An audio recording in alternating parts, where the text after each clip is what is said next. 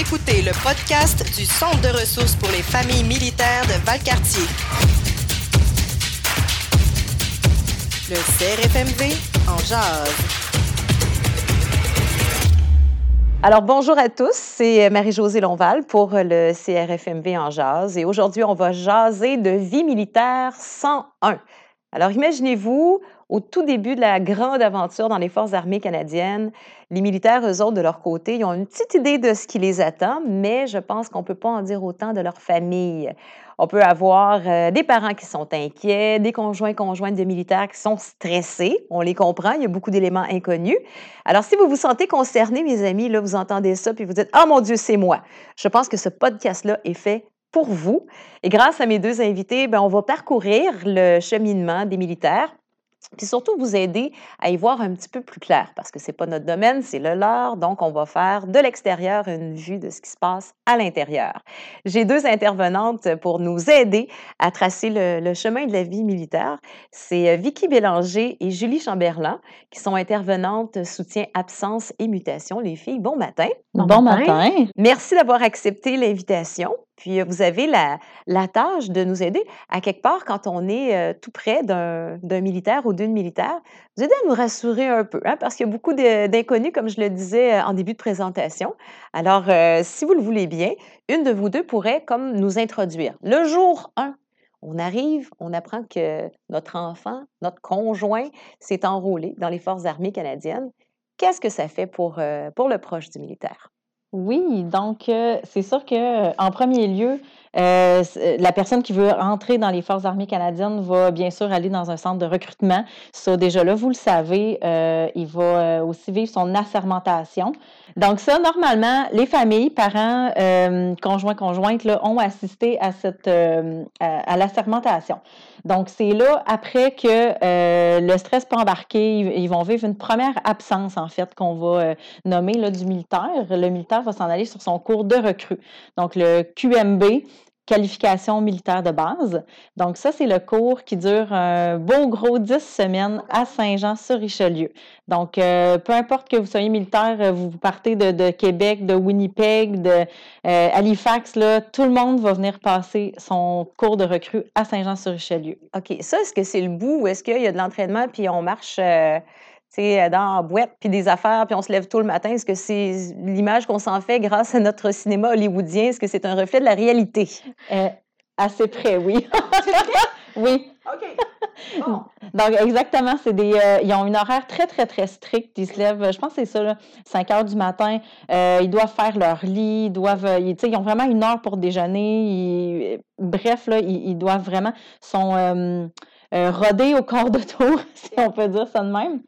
Donc, euh, oui, c'est quelque chose, c'est une étape qui, euh, euh, ça passe ou ça casse. On va le dire comme ça. Il y a des militaires qui, qui, qui, qui, voudront peut-être pas, ils vont se rendre compte à partir de ce moment-là que c'est pas fait pour eux, que c'est pas, c'est pas ce qu'ils pensaient.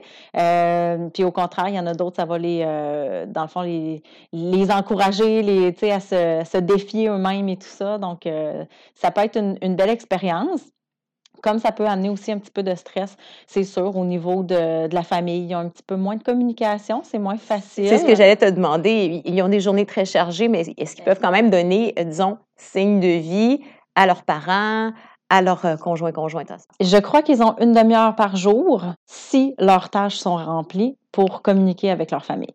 OK. Qu'est-ce qui se passe après Saint-Jean? Euh, après Saint-Jean, en fait, ils vont être ils vont comme, quand ils vont avoir passé Saint-Jean, sont, sont qualifiés, si on veut, comme un jeune euh, soldat recrue. Et là, ils vont aller, euh, dans un monde idéal, ils partent sur leur cours de métier. Donc, euh, parce qu'à Saint-Jean, il y a plusieurs métiers. Il peut avoir autant des artilleurs que des blindés, que des fantassins. Et là, après ça, ils doivent aller sur leur cours de métier spécifique. Donc, euh, souvent, il va y avoir un délai d'attente. Les gens, des fois, ils se disent, mais est-ce que c'est normal? Comment ça se fait que je ne pars pas sur mon cours tout de suite? Mais des cours, ils vont en débuter. Euh, ils peuvent en débuter une fois euh, aux six mois, une fois aux huit mois, dépendamment. Je veux dire que des fois, il y a un temps d'attente entre Saint-Jean et le début d'apprendre le métier en tant que tel de jusqu'à six mois? Oui, absolument. Ils peuvent être sur le peloton d'attente qui appelle. Donc, il faut qu'il y ait un, un, certain nombre de personnes pour démarrer le cours. puis des fois, ils peuvent avoir un cours qui est déjà en route, qui dure cinq mois, donc là, ils doivent attendre le prochain début de cours. Et euh, ça, c'est une période qui peut être difficile parce qu'on n'est pas avec notre famille. Euh, les militaires n'ont pas nécessairement beaucoup de tâches non plus à faire pendant cette période-là. Donc, euh, ils apprennent un peu à justement se roder à la réalité militaire. Là, on se lève, on va faire notre entraînement, on met notre, on met notre combat, euh, on, va dans, dans une unité, on voit un peu comment ça se passe. Mais ils ne sont pas encore qualifiés, ils n'ont pas encore leur plein salaire non plus. Fait que ça peut euh, jouer sur le budget aussi. C'est bon à savoir avant. Quand euh, la personne a choisi, ben, enfin le militaire a choisi son métier, est-ce qu'à ce, moment-là, la famille peut s'attendre à ce qu'il soit posté ou en tout cas qu'il ait suivre ce métier-là ailleurs qu'ici à Valcartier? Oui, absolument. Ici, Ici, à Valcartier, on a euh, les cours de fantassin, donc l'infanterie, c'est donné ici. Mais euh, la plupart des cours là, vont être donnés ailleurs au Canada. Donc, c'est pas nécessairement à Valcartier là, que le cours va se passer. Des fois, c'est un 6-8 mois à Borden, à Kingston peu importe, là, donc ils ne sont, pas, sont mmh. pas nécessairement proches. Puis ils peuvent être aussi, si leur cours de métier se donne à Borden, par exemple, ils peuvent être euh, tout de suite envoyés après Saint-Jean sur la base à Borden. Donc ça, ça peut aussi, ça, ça allonge comme aussi un peu là, la période d'attente, euh, d'absence du militaire auprès de sa famille. Là, on parle beaucoup d'absence. À partir du moment où le militaire s'est enrôlé, prêté serment, là, il y a beaucoup cours de là, attente de là, mais la vie militaire n'est pas nécessairement euh, être constamment loin de sa famille. Je veux dire, ça, c'est peut-être des débuts qui sont euh, un ajustement, mais à un moment donné, il arrive probablement une période de stabilité. Un, peu plus, oui. C'est sûr que euh, quand, quand le militaire va avoir fait son cours de métier, il va avoir une première affectation. On, peut dire affectation, mutation ou posting. Première affectation, c'est sûr qu'il va être affecté à une unité sur une base précise. Donc, Mettons qu'on prend exemple Valcartier à nous, euh, il a pu aller faire son cours euh, à Borden, par exemple. Là, il y a une première affectation à Valcartier. Donc là, il s'en vient. Euh, il est à Valcartier pour quelques années, normalement. Donc, à partir de la première affectation, la famille va être impliquée plus directement. Là, on parle pas de papa et de maman, mais on parle, par exemple, conjoint, conjointe, les enfants.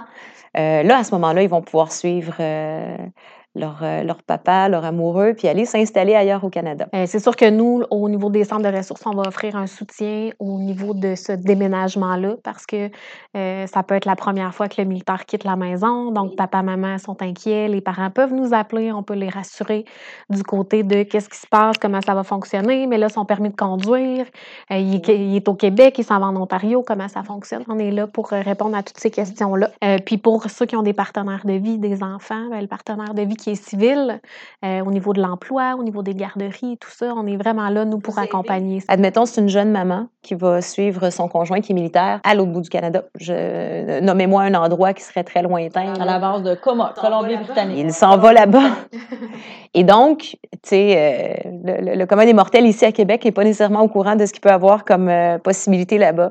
Mais vous autres, vous êtes en mesure de dire, regardez, il y a une, une petite école primaire où est-ce que votre enfant peut aller, il y a des où vous allez pouvoir peut-être trouver un, travail ou en tout cas vous impliquer dans la communauté, puis peut-être commencer à vous faire des contacts, puis grandir là-bas. Est-ce que vous pouvez à ce point-là accompagner les gens? En fait, nous, ce qu'on va faire, c'est vraiment d'accompagner la, la, famille euh, dans les démarches qu'elle doit faire pour euh, se trouver un emploi, euh, trouver les écoles, les garderies. On va avoir parfois accès à certaines informations. C'est sûr qu'à force de faire des recherches, on va savoir qu'à une telle place, oui, il y a une école francophone, euh, primaire, bon, et tout ça, on ne peut pas comme tout retenir ça, mais on travaille à développer des outils qui vont nous permettre de ah oui, vous, vous en allez euh, sur telle base. On a une petite feuille, tu sais, de juste avec quelques informations qui vont vous guider. C'est beaucoup de guider la famille dans les, euh, les démarches qu'elle doit faire. on a aussi développé des outils comme des, des checklists, des listes à cocher. C'est le genre d'outils que nous, on va offrir. Puis on peut aussi évidemment référer à l'interne. C'est sûr que le secteur employabilité, c'est pas nous qui va vraiment l'approfondir et tout ça. Non, vous n'allez pas porter les CV pour la personne, mais la personne arrive avec une boîte à outils puis vous la remplissez en masse pour partir là-bas. C'est un peu ça, avec des références aussi à l'interne, parfois à l'externe si nécessaire, mais euh, c'est un peu ça. Oui. Puis on travaille beaucoup en collaboration avec nos homologues parce qu'on se rappelle que des centres de ressources, il y en a un par base au Canada. 32 en tout, je pense. 32. Donc, on va, euh, si la personne s'en va à Comox, par exemple, ben, on a un homologue, nous, là-bas, qu'on peut contacter. j'ai une famille qui s'en va euh, chez vous. Est-ce que les écoles, comment ça fonctionne? Ils ont des guides de bienvenue aussi. Fait qu'on peut être le pont entre le, la personne qui quitte et le centre de ressources qui va l'accueillir pour pouvoir vraiment euh, que tous les, les services soient arrimés pour que ça se passe le mieux possible. Il faut aussi dire aux personnes qui, disons, mettent un, un pied dans la vie militaire, puis que c'est la première fois, puis que ça commence, que la, la, communauté est très forte et très serrée aussi. Et entre conjoints et conjointes de militaires, je pense que ça se parle beaucoup. Des bons, euh, des bons tuyaux, ça peut se donner aussi entre mamans. Ben oui, je suis allée à telle destination, euh, tu regarderas à tel endroit. Ça se parle beaucoup, puis il y a moyen de se parler. On fournira des sites Internet, on fournira des, euh, des numéros de téléphone aussi pour accéder. Puis d'ailleurs, vous allez en avoir en cliquant sur l'information de ce podcast que vous écoutez. Des, les liens vont être là, les numéros de téléphone vont être là. Donc, si vous vous sentez concerné par tout euh, ce dont on parle, vous allez avoir déjà des petits, euh, des petits bouts dans votre boîte à outils. Qu'est-ce qui arrive ensuite? Ça va pas mal tourner autour de ça. La carrière d'un militaire, ça va être des affectations, euh, des mutations possibles. Euh, on, on, dirait aux 3-4 ans, euh, pendant toute la, la, carrière, si, si le militaire veut de l'avancement dans sa carrière. C'est la question que j'allais te poser justement, Julie. Est-ce qu'un un poste, ou en tout cas c'est, se retrouver ailleurs, pas juste au Canada, ça peut être ailleurs dans le monde aussi, est-ce que c'est quelque chose qui arrive à notre corps défendant ou c'est quelque chose qu'on demande? Euh, c'est les pas, deux. C'est pas mal les deux. euh, je dirais, en général, ça va être. Euh, ils, ils, savent qu'ils n'auront pas le choix de partir. Ils peuvent faire des sélections. De, c'est sûr qu'évidemment, il euh, faut qu'ils respectent aussi le, la base de. Ils n'iront pas, mettons, s'ils sont fantassins sur une base armée de terre, qu'on appelle, euh, ils ne pourront peut-être pas aller sur la base marine. Quand, quand, on envoie un militaire à un endroit en particulier, c'est qu'on a souvent besoin de ses Exactement. compétences euh, au niveau de son travail. Donc, c'est sûr que c'est un lien avec ça. Oui. Donc, si tu es le meilleur dans, dans, dans, ton groupe, ça se peut qu'on t'envoie à des endroits où on a vraiment besoin de toi. Oui, puis ça se peut aussi que des familles rêvent peut-être d'aller à un endroit, mais que le travail du militaire fait en sorte qu'ils n'iront jamais à cet endroit-là parce que ça ne concorde pas là, non plus. Donc, euh, ça peut être. C'est ça, c'est vraiment avec les besoins. Avec les besoins. OK. Et euh, quand une famille a à, à, revenir, on parle beaucoup de partir, partir, mmh. quand on revient, admettons, bon, je fais une mise en situation, on part quatre ans euh, à l'extérieur du Canada, peu importe la destination. Est-ce que c'est compliqué revenir? Est-ce que c'est compliqué au niveau de l'assurance maladie? Tu sais, quand tu pars plus que six mois du Québec, là, est-ce que, est que ça fait quelque chose quand on revient? Bien, c'est sûr que ça va dépendre de des démarches qui ont été faites avant parce que normalement, les familles ont la possibilité de se garder une adresse en Ontario, de garder leur résident, leur citoyenneté canadienne, mais ça implique qu'il faut qu'ils continuent à payer des taxes. Donc, euh, tu sais, c'est des choix rendus là que les familles vont faire. Euh, c'est disent ben nous on part euh, vraiment là comme euh, puis on va re, on reviendra comme des immigrants rendus là un peu euh, ça peut ça peut rendre la donne un petit peu plus compliquée mais il y a des belles possibilités pour que ça soit simple nous on a des partenariats avec la RAMQ pour faire en sorte que les familles militaires n'aient pas de délai d'attente pour obtenir leur carte d'assurance maladie. On, est, on est un peu un porte-parole aussi s'ils ont des problématiques avec certaines institutions gouvernementales pour obtenir leurs papiers, pour euh, les délais d'attente et tout ça, on a des partenariats d'établis. Fait que ça fait partie de notre rôle aussi là, de. Parce qu'on s'entend que les changements de province, c'est déjà quand même beaucoup d'étapes. Donc, quand on revient en plus, qu'on est sorti du pays, ben ça implique d'autres choses, là, effectivement. Mais tous les militaires qui quittent euh, sur des postings outcam qui appellent, là, en dehors du Canada, euh, sont hyper bien accompagnés. Vicky, on a parlé de, de militaires qui partent officiellement avec leur famille, avec leur bagage. Mais imaginons euh, quand c'est, euh, comment on appelle ça, quand c'est un, euh, un, déploiement. un, déploiement. Bon, là, c'est un déploiement, ça n'implique pas la famille. Et, et, là, on faisait le lien aussi avec les, les, les, parents qui peuvent être inquiets. Imaginons un déploiement dans un pays étranger, par exemple au Moyen-Orient. Quels sont les disons, les moyens de communication que le militaire peut avoir avec sa famille, parce qu'on parlait de Saint-Jean une demi-heure par jour quand les tâches sont faites, j'imagine que c'est pas le règlement quand on est euh, déployé, puis que là, c'est du sérieux, c'est pas un entraînement, on est dans la, la, réalité. Tous les moyens sont là. en fait, ça dépend de, ça va dépendre de l'endroit, puis ça va dépendre du mandat de la mission. Fait que si on prend les missions en Afghanistan, il y a quelques années passées, c'est sûr que quand il y avait une troupe qui était partie en patrouille pendant une semaine ou deux euh, vraiment dans le désert, ben là, les communications, il n'y avait juste pas d'Internet, pas de Wi-Fi, pas de pour un certain temps X. Donc à ce moment-là, il n'y avait juste pas de possibilité de communiquer avec la famille jusqu'à temps qu'ils reviennent au camp, puis que l'Internet soient disponibles. Actuellement, les missions qu'on a, c'est plus des missions d'instruction, de représentation. Donc, ils ont toujours leur téléphone avec eux. Il y a du Wi-Fi tout le temps. Par contre, ça peut même impliquer l'effet inverse de dire quand on communique trop avec notre famille, on, c'est difficile de faire la coupure, de se créer une routine autant pour la famille qui reste à la maison que le militaire qui quitte. Euh, ça fait du bien de parler avec notre militaire quand il n'est pas là. Par contre, les, euh, les petites choses quotidiennes qui se passent à la maison, le militaire, même si lui, il sait, il se sent impuissant parce qu'il ne peut pas donner un coup de pouce. Donc, des fois, c'est de faire des choix dans notre communication, des choix différents. Mais les moyens de communication, c'est, c'est, très, très 2020. C'est partout, mmh. tout le temps, avec l'émission qu'on a actuellement. Puis, ils ont toujours possibilité d'envoyer des colis. Les colis, c'est toujours très populaire. Euh, même mmh. s'il y a un dépanneur, même s'ils peuvent aller acheter euh, ce qu'ils veulent un peu, ben, les familles ont le goût là, de faire des petites surprises, euh, décorer ça avec les, avec les enfants. Les parents aussi vont se sentir beaucoup plus impliqués mmh. en disant Je viens envoyer un colis à mon fils qui est déployé. ça, les, ça les fait sentir plus près. Posons une question justement très 2020. Euh, est-ce que quelque chose, dans tout ce que vous m'avez expliqué, les étapes, les façons de se déployer, les façons de déménager, est-ce que quelque chose a changé avec l'avènement de la COVID-19? Oui. les filles se disent par quoi on commence? tout est plus. Euh, tout est tout est plus compliqué, si je peux dire ça comme ça. Actuellement, nos militaires qui. On a des militaires de Valcartier qui sont déployés. Il n'y en a pas beaucoup, mais on en a. Normalement, quand on part en déploiement, le militaire va avoir un, deux semaines de vacances qui appelle le HLTA, dans le bon euh, langage militaire, HLTA, donc deux semaines où il peut revenir à la maison avec sa famille ou les, la famille et le militaire peuvent se rejoindre dans une troisième destination. Fait que souvent, ils vont en profiter pour aller euh, voyager dans un pays euh, exotique près de, près de la mission. actuellement, malheureusement, ils n'ont pas de HLTA. Donc, si je donne un exemple, le militaire quitte normalement six mois en mission. Après trois, quatre mois, il va avoir deux semaines de vacances.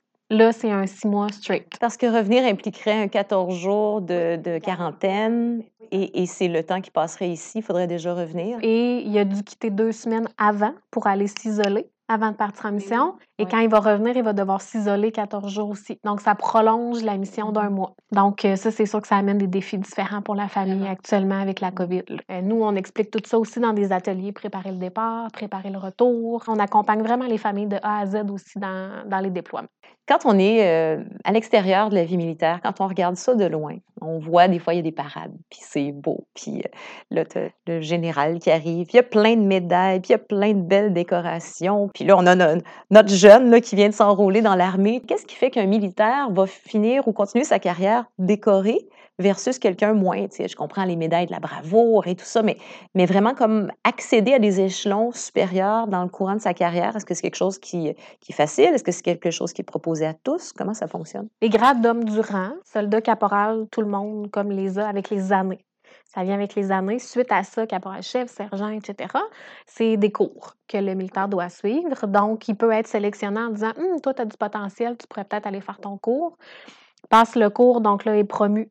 Souvent, avec une promotion, va venir un posting. Euh, normalement, il y a un plan de carrière aussi. Dit, ben, moi, j'aimerais ça me rendre à tel grade. Donc là, OK, on fait un tel cours, après ça, on est promu, on est posté. Il y a comme des orienteurs qui vont euh, leur oui, parler. Oui, des gérants de carrière qui appellent. Des gérants de carrière, bon, on se croirait dans l'industrie du spectacle. Donc, euh, ils peuvent avoir un plan de carrière de cette façon-là. Réviser au bout d'un certain temps ou c'est quelque chose, quelqu'un qu'on rencontre une fois au début, mais qu'on ne revoit pas ensuite? Ça dépend, je dirais, aussi de l'implication que le militaire a le goût de mettre dans sa carrière. Normalement, il devrait être suivi quand même, euh, quand même régulièrement. puis sinon, tout ce qui est médaille, ça va avec les déploiements.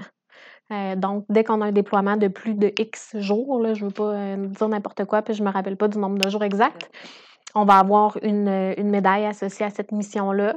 Puis sinon, des fois, vous allez peut-être voir, des petites barrettes. Là. Ça, c'est si on a refait cette même mission, la médaille est la même, là, on a des barrettes par-dessus.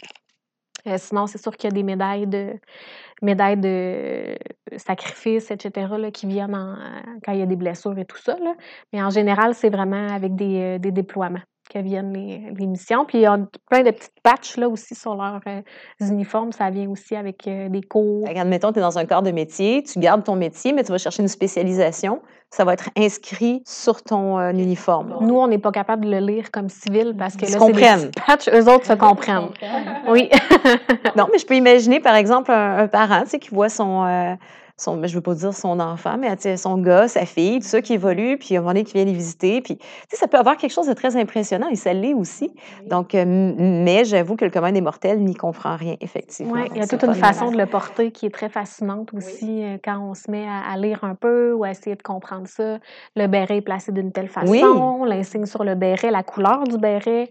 euh, c'est ouais, beaucoup de petites subtilités à apprendre avec les années. Quand on entre dans l'armée, euh, Vicky ou Julie, la, la question est lancée à vous deux. On y est pour combien d'années? Comment ça marche? Ben, euh, on, on fa- faudrait là, vraiment réviser là, les, les, les durées exactes, là, mais normalement, ils vont signer pour un trois ans quand ils ils s'enrôlent.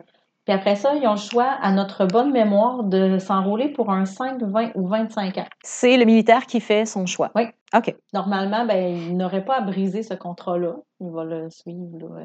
Jusqu'à la fin. Oui. Et c'est ensuite qu'il va devenir un vétéran. Il y a des. euh, c'est drôle parce qu'on parlait tout à l'heure, ah, on va mettre des, euh, des liens, des numéros de téléphone parce qu'il y a le Centre de ressources pour les familles militaires Valcartier. Et ça va du jour 1 où le- la personne devient militaire avec sa famille jusqu'à la fin parce qu'il continue d'avoir des ressources au centre de la famille ben, pour les militaires et leurs familles, tant et aussi longtemps qu'ils en ont besoin. Je trouve que c'est du soutien puis c'est de l'accompagnement euh, vraiment euh, du début à la fin. Est-ce que d'ailleurs vous voulez laisser des coordonnées, des numéros de téléphone où est-ce qu'on pourrait appeler si on a justement aussi on voudrait approfondir une des questions qu'on a effleurées? Je vous rappelle que c'est volontaire. On a vraiment euh, effleuré la vie militaire, là, vraiment de base 101, mais on comprend qu'il y avait mille autres choses à dire.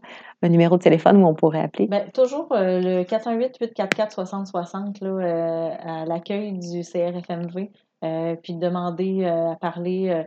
Peut-être euh, qu'ils retiendront, peut-être vous retenez pas euh, intervenant de soutien absence et mutation. On va l'écrire. à quelqu'un là, euh, qui est de la réalité militaire et tout ça. Là, euh, la personne à l'accueil va, va savoir là, vous référer vers nous, ça c'est certain. Enfin, la personne à l'accueil connaît tellement bien l'équipe que si vous exposez un peu votre problème, elle va savoir vers qui vous dirigez.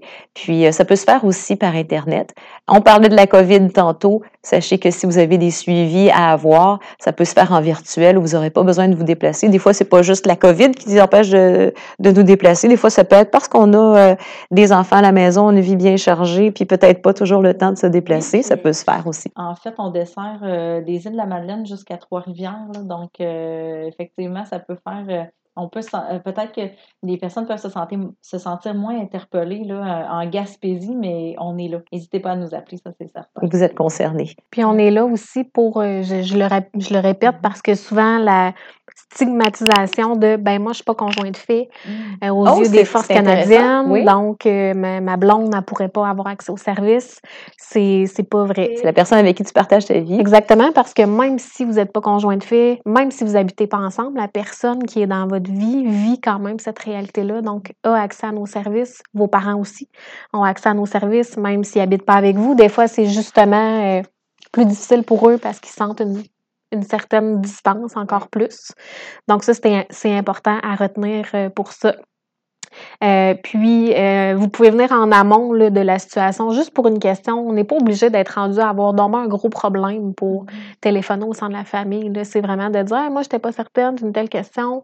Comment ça marche? Tu vraiment ça? Puis, juste aller chercher les ressources avant.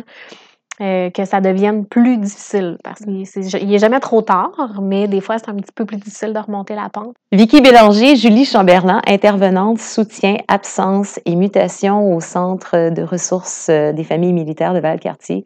Un immense merci d'avoir pris ce temps-là ce matin. Je pense que vous avez éclairé bien les lanternes.